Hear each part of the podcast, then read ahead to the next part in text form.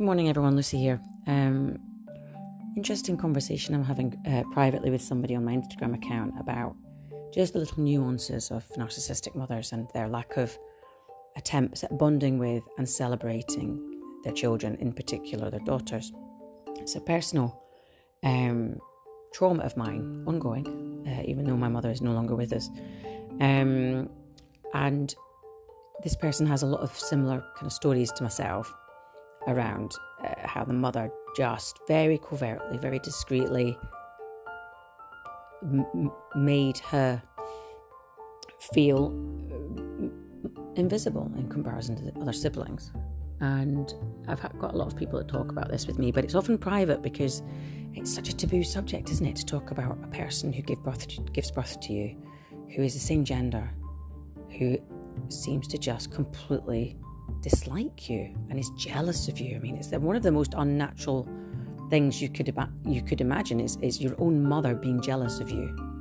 Um, and I think that's why it's still a little bit of a, of a taboo subject. People don't want to, maybe they don't want to admit it. Maybe they don't really know what that funny feeling is around their mother or was if, if, she, if she's passed on. Um, it's very difficult to explain to the other siblings. It's very difficult to explain to other people who have loving and fair and appropriate relationships with their mothers. Um, I can't imagine a, a, narcissistic mother being jealous of her sons because the jealousy level is different. You're not going to be jealous of how they look or their um, their sensuality or how they get on in other dynamics because it's a son, so the comparison isn't there. But I think narcissistic mothers and daughters, there's there's an immediate comparison is going to be drawn. You know, she looks like you, or she looks like her dad, or you know, she goes a different path to the mother, or she's she's got other attributes the mother wishes she had or didn't have. And narcissists, by their very um, core, are naturally extremely low self-esteem. Although a lot, you know, overt narcissists actually display that as arrogance and, and obviously narcissism, um, but covert narcissists display the low self esteem, as codependency to the wrong men, as uh, jealousy towards their children, and as neglect towards those children that they see as being better than them. But again, it's, it's all very subconscious um, when it comes to a covert or vulnerable narcissistic mother. And some of the things that myself and this, this other person have been talking about is around like things like breastfeeding. My narcissistic mother never breastfed any of us, to be honest, none of us. Um, but I was I was a premature baby, very premature. I was six weeks premature. So the, the, the advice, the stern medical advice was, you know, it would be very useful to your baby, which I was the firstborn, to your daughter if you breastfeed. My mother refused to breastfeed and actually left me in the premature baby unit um, on the mainland. I was brought up in, in the Highlands and, on an island to go home. She left me. I was her first child, I was her daughter, I was rel- yeah, dangerously premature in 1980 to be six weeks early, and she left me there. Massive red flag, but of course, nobody would ever have. It's only really the pennies only just dropped there. But of course, she wanted me to sit with her at hospital with a self inflicted brain injury. She wanted me to sit at hospital with her. It's funny that, isn't it? Um, so she left me there. So, and there was no breastfeeding. She wasn't interested. And actually, just again to draw another comparison, I, I chose to breastfeed all three of my children. And my mother constantly nipped and criticised and said, The baby's hungry, we should give the baby a bottle. She would go behind my back and give my children bottles when I was still trying to breastfeed them. Uh, on and on. That is abhorrent. I'm, obviously, I'm going back sort of like, you know, 10, 15 years because my children are older now. But in this day and age, to have a mother criticising a daughter for breastfeeding would in most normal, mentally healthy contexts, people would be like, that's a disgrace. Why would any woman, never mind your own mother, criticize and undermine and embarrass you while you're doing the most natural thing in the world and you're trying to feed, and I successfully fed, by the way, your children? That's just, that's a huge red flag there. Uh, this is all before I was the sort of person that you would go, well, that's why she didn't love you. That's why your mother uh, rejected you. That's why your family don't talk to you. This is long before all that. I was 23 years old. I'm 41 now. This is long before I made any mistakes that anyone quite wrongfully thinks means I deserve neglect and abuse. um, and inequality and unfairness and accusations long before anything could even be justified in how I've been treated as a 30 and 40 year old woman. She was doing things like this long before all that. And that's shocking to be. I mean, I'm still unpacking this. We're coming up to the first year anniversary of my mother dying. And um, I'm still unpacking this stuff.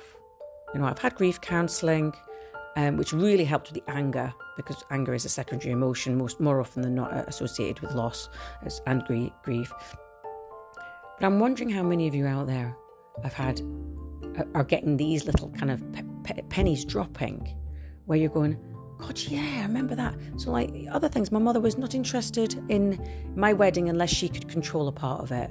She lied to my brothers about how much I, I, expected, and I'm using finger marks for expected because I actually was always told growing up, we're never going to pay for your wedding, we're never going to pay for your wedding. So when I got engaged, I wasn't expecting any money. And then there was a very awkward dinner table conversation where myself and my husband to be at the time described our budget, our budget, and my mother manufactured an entirely different conversation within herself and then told my brothers, my siblings, which is the golden child and the invisible child within this context, I had asked for and demanded £6,000. She completely manufactured a completely different context.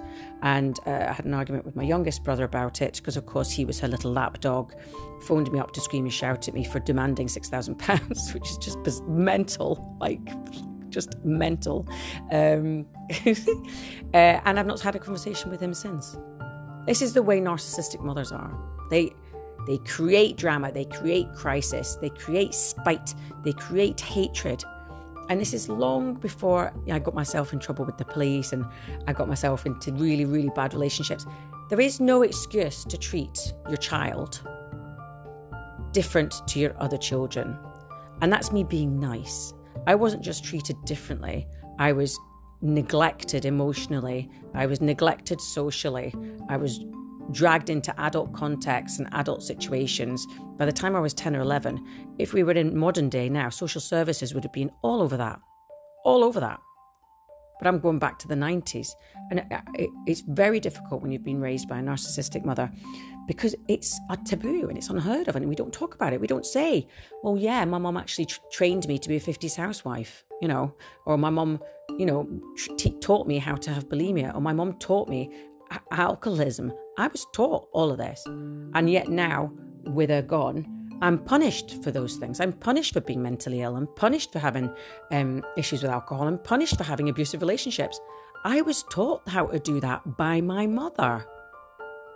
That's fact. That's how child development theory works. That's the psychology of child development and attachment theory. That's Uh, not only did I study that, but that's medical fact. If you're raised by a woman that behaves my, the way my mother did, you're going to raise a daughter at the very least, maybe a son, who behaves that way. And then the awful thing of that is with narcissistic parents is they then hate you for being a mirror image of them. My mother hated me because I wasn't like her, because I was pretty and blonde and naturally slim and sporty and creative and arty. My dad adored all that. She hated me for that. And then when I became more like her and I put a bit of weight on and I had abusive relationships and I started drinking and I had bulimia, she hated me for those things as well. A narcissist will hate you for reflecting back what they are, and they will hate you for being everything that they are not. That is the very definition of a narcissist's belief system around a partner and a child. There is no getting away from that. I'm just extremely sad that I'm only realizing it now at 41 years old, having been a narcissistic abuse expert and domestic abuse expert for five, six, seven years now. So if there's any of that in there that you find familiar, any of that you want to add, any other little nuances in there you want to add, any just good old fashioned basic, my mum was shit. She ruined my wedding day. She ruined my hen do, which mine did as well. Um, and, and and just say this is unnatural. It is unnatural, and where you have someone behaving in an unnatural way, with every opportunity to have a natural, healthy relationship with a child or partner, you got yourself a narcissist. Now, I know you can't comment on the uh, the podcast, but I am on Instagram as the Narcissist Hunter. I am on Twitter as at Leonora the Lion, and I have a YouTube channel which is l.w Hawksby the Narcissist Hunter as well. Please subscribe, and really, I just want to help people go, God, it's not just me then.